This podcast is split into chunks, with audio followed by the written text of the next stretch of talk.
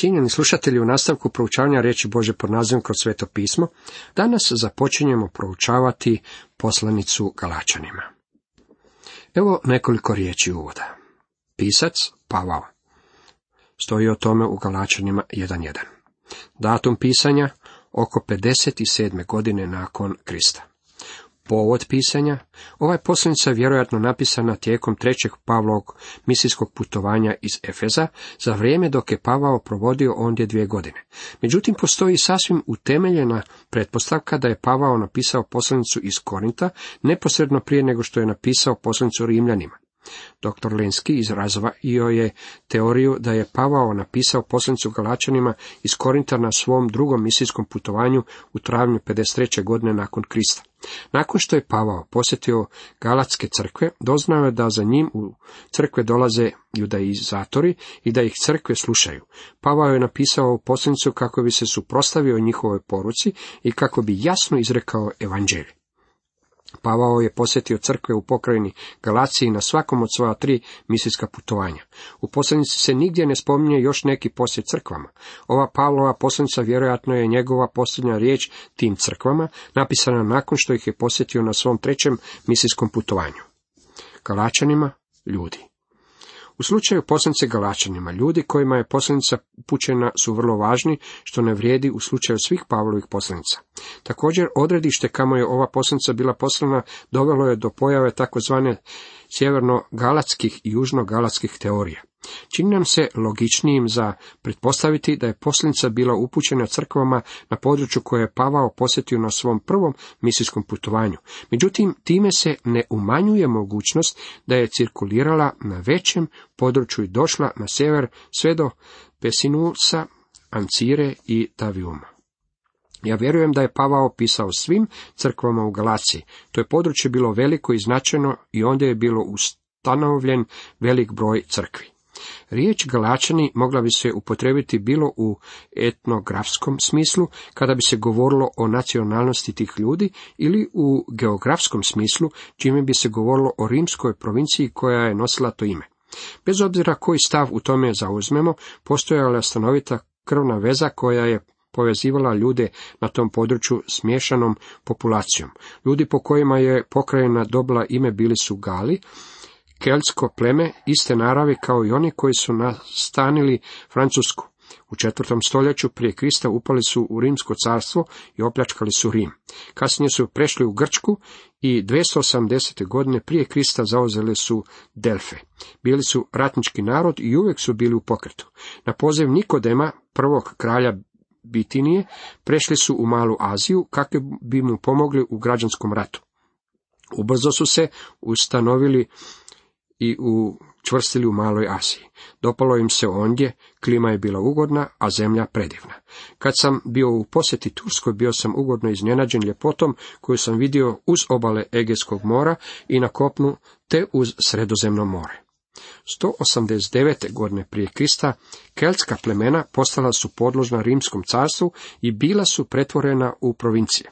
Granice su im se mijenjale i mnogo su godina zadržali svoje običaje i vlastiti jezik. Oni su stvari bili plavokosi orijentalci. Crkve koje je Pavao utemeljio na svom prvom misijskom putovanju bile su ono vrijeme uključene u galilejsko područje, pa je to bilo i ime koje je Pavao normalno pridružio tim crkvama. Ti galski kelti su bili vrlo zanimljivi. Imali su jednaku narav koju i danas mnogi narodi imaju. Interesantno je što je Cezar rekao o njima.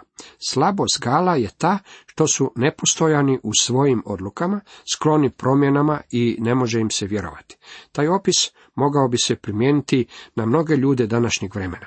Mi smo nepostojani u svojim odlukama.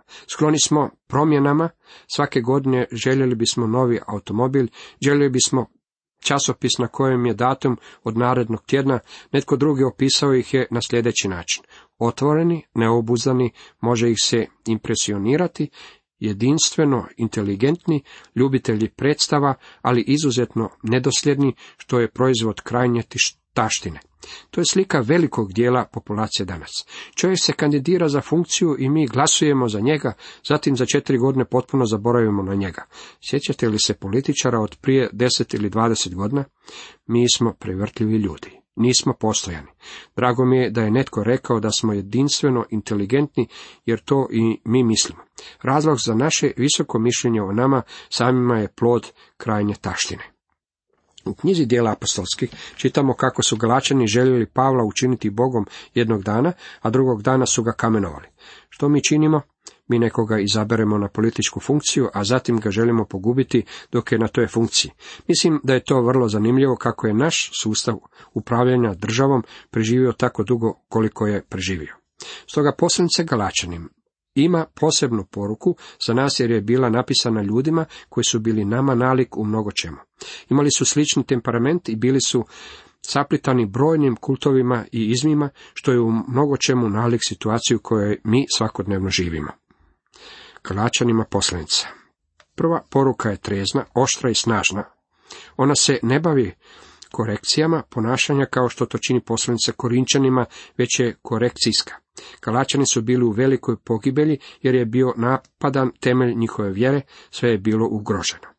Poslanica stoga ne sadrži niti jednu riječ pohvale, hvale ili zahvalnosti. Nema nikakvog zahtjeva za molitvu i ne spominje se njihova čvrstina u Kristu. Nitko nije spomenut po imenu. Ako ovu poslanicu posredite s drugim Pavlovim poslanicama, uvidjet ćete da je drugačija.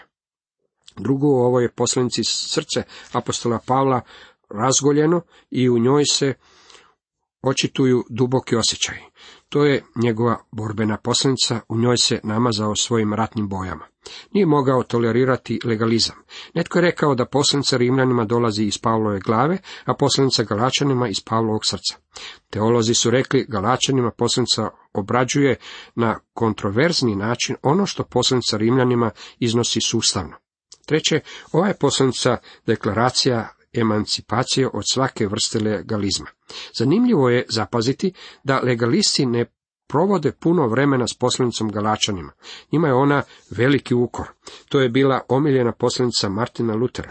Rekao je, to je moja poslanica, oženjen sam za nju.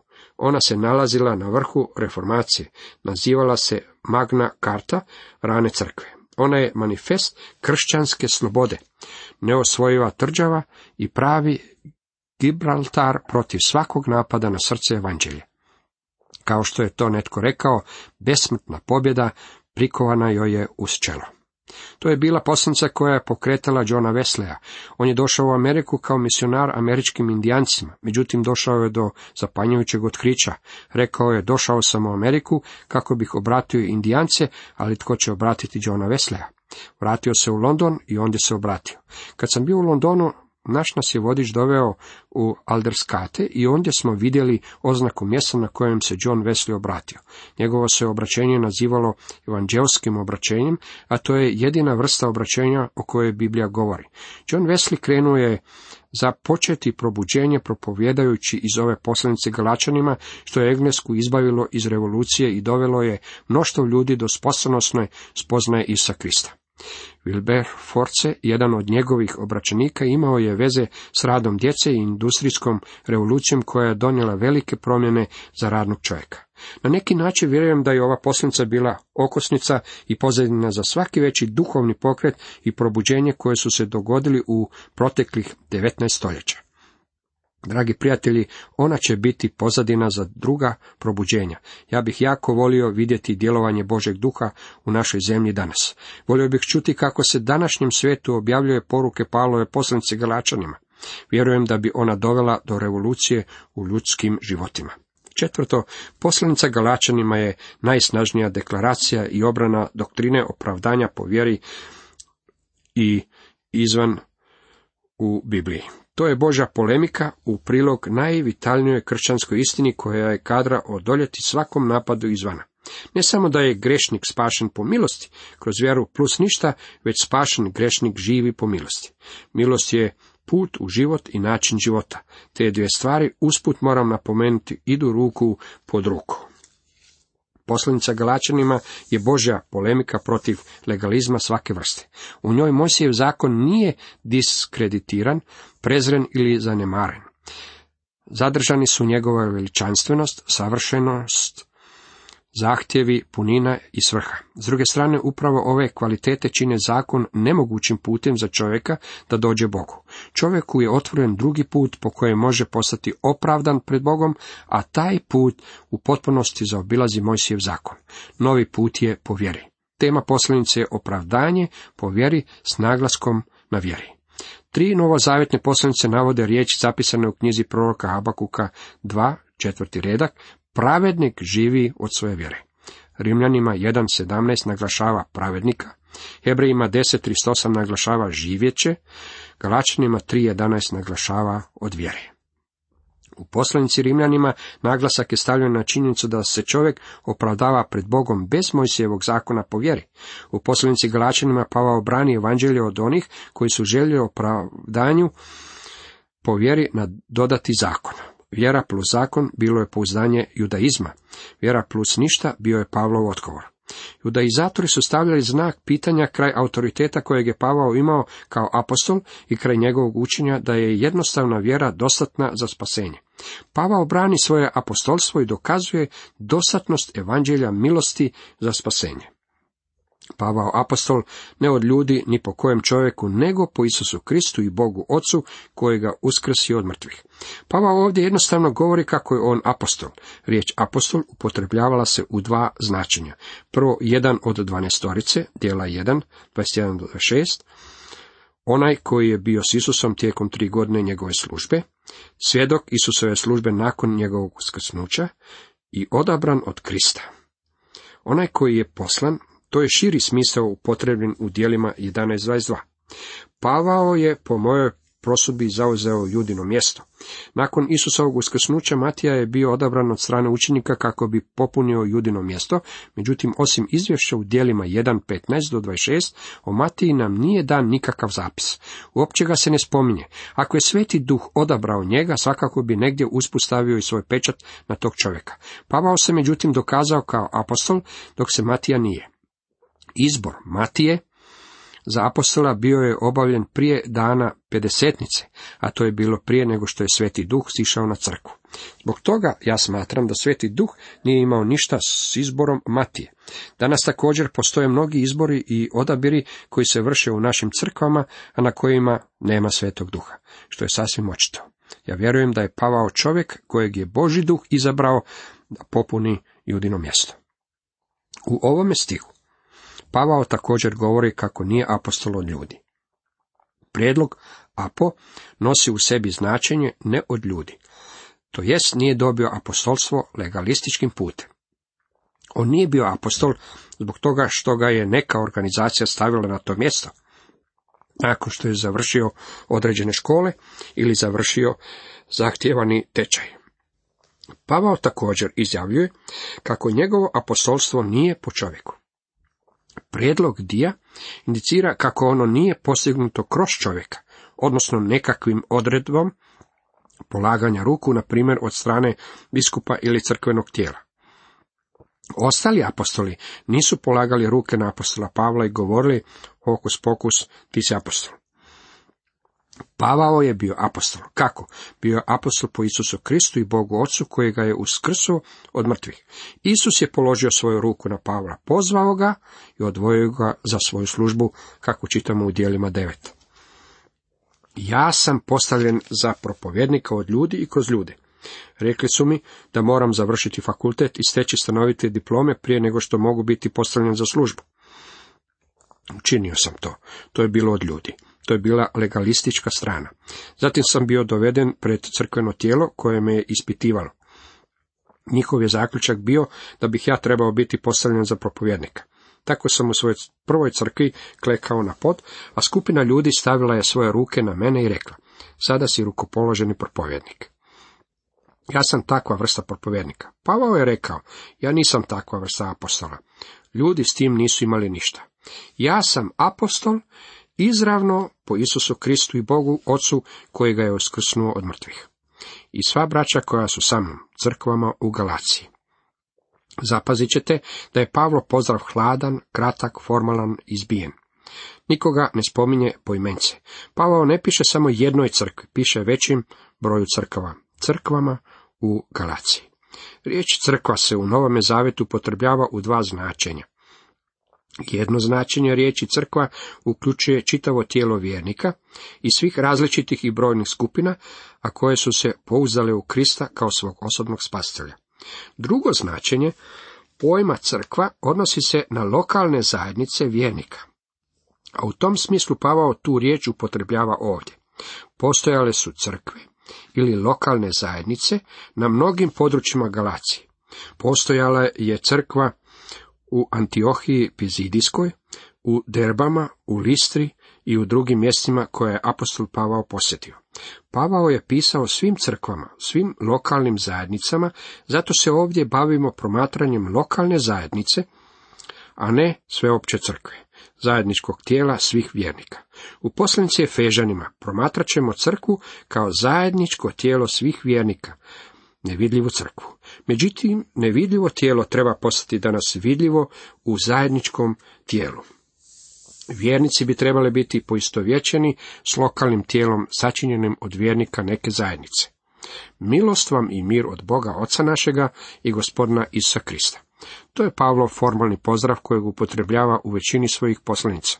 Riječ milost, upotrebljena u ovome stihu, bila je poganski oblik pozdrava onog vremena, dok je mir bio vjerski pozdrav židova. Prije nego što se iskusi mir koji dolazi od Boga Oca, mora se iskusiti Božja milost, koji sam sebe dade za grijehe naše, da nas istregne iz sadašnjega svijeta opakoga, kao što je volja Boga i Oca našega. To je još jedan predivan stih. Ja se jednostavno ne mogu podići na tako visoki nivo na kojem se te riječi nalaze. Reći ću jednostavno nekoliko stvari o njemu. Isus Krist sam sebe dade za grijehe naše. Mi ne možemo ništa nadodati vrijednosti njegove žrtve. Ništa. On je dao samoga sebe. Što vi imate za dati, dragi prijatelji? Bilo što, možete li nadodati nešto njegovoj žrtvi? On je dao samoga sebe, kako je to predivno i veličanstveno. Ja ostajem bez riječi kad pročitam ovakav stih u Bibliji. On je dao samoga sebe. Kad date samoga sebe, tada se dali sve. Dali ste ono tko ste, dali ste ono što imate, dali ste svoje vrijeme i svoje talente. Sve. On je dao samoga sebe. Nije mogao dati nešto više. Pavao jednostavno nije mogao pričekati da izreče te riječi.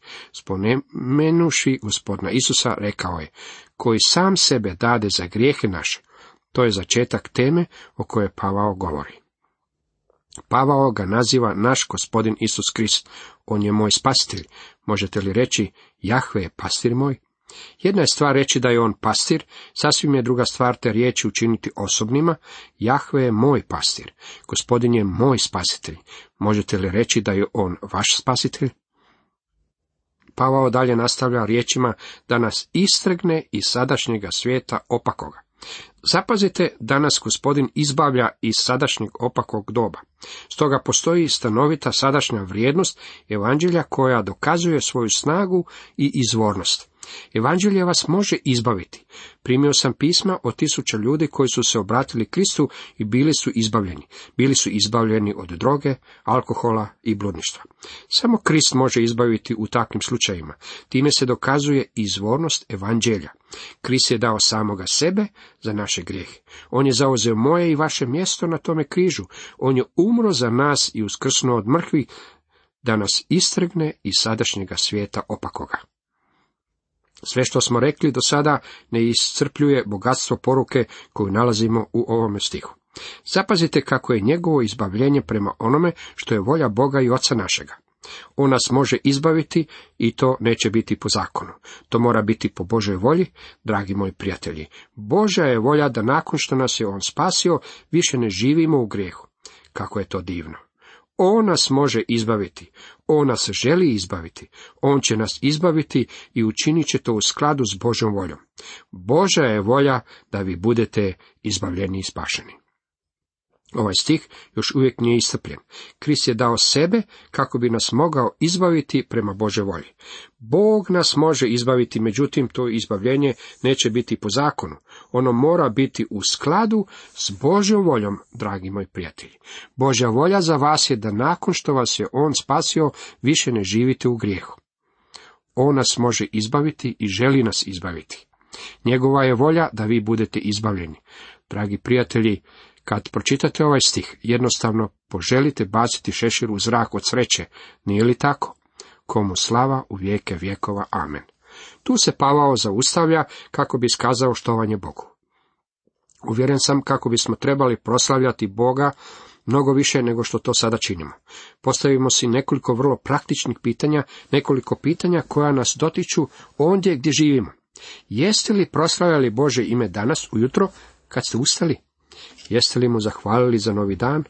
Reći ćete mi, pa padala je kiša. No jeste li mu zahvalili i za tu kišu? Jeste li proslavljali njegovo ime zbog toga što vas je doveo u novi dan?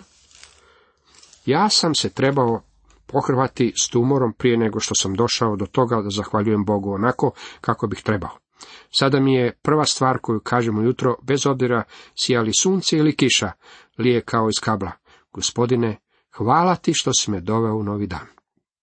Kako li je on predivan? Moramo ga mnogo više proslavljati. Ja želim da sva slava odlazi mome Bogu i mom spasitelju.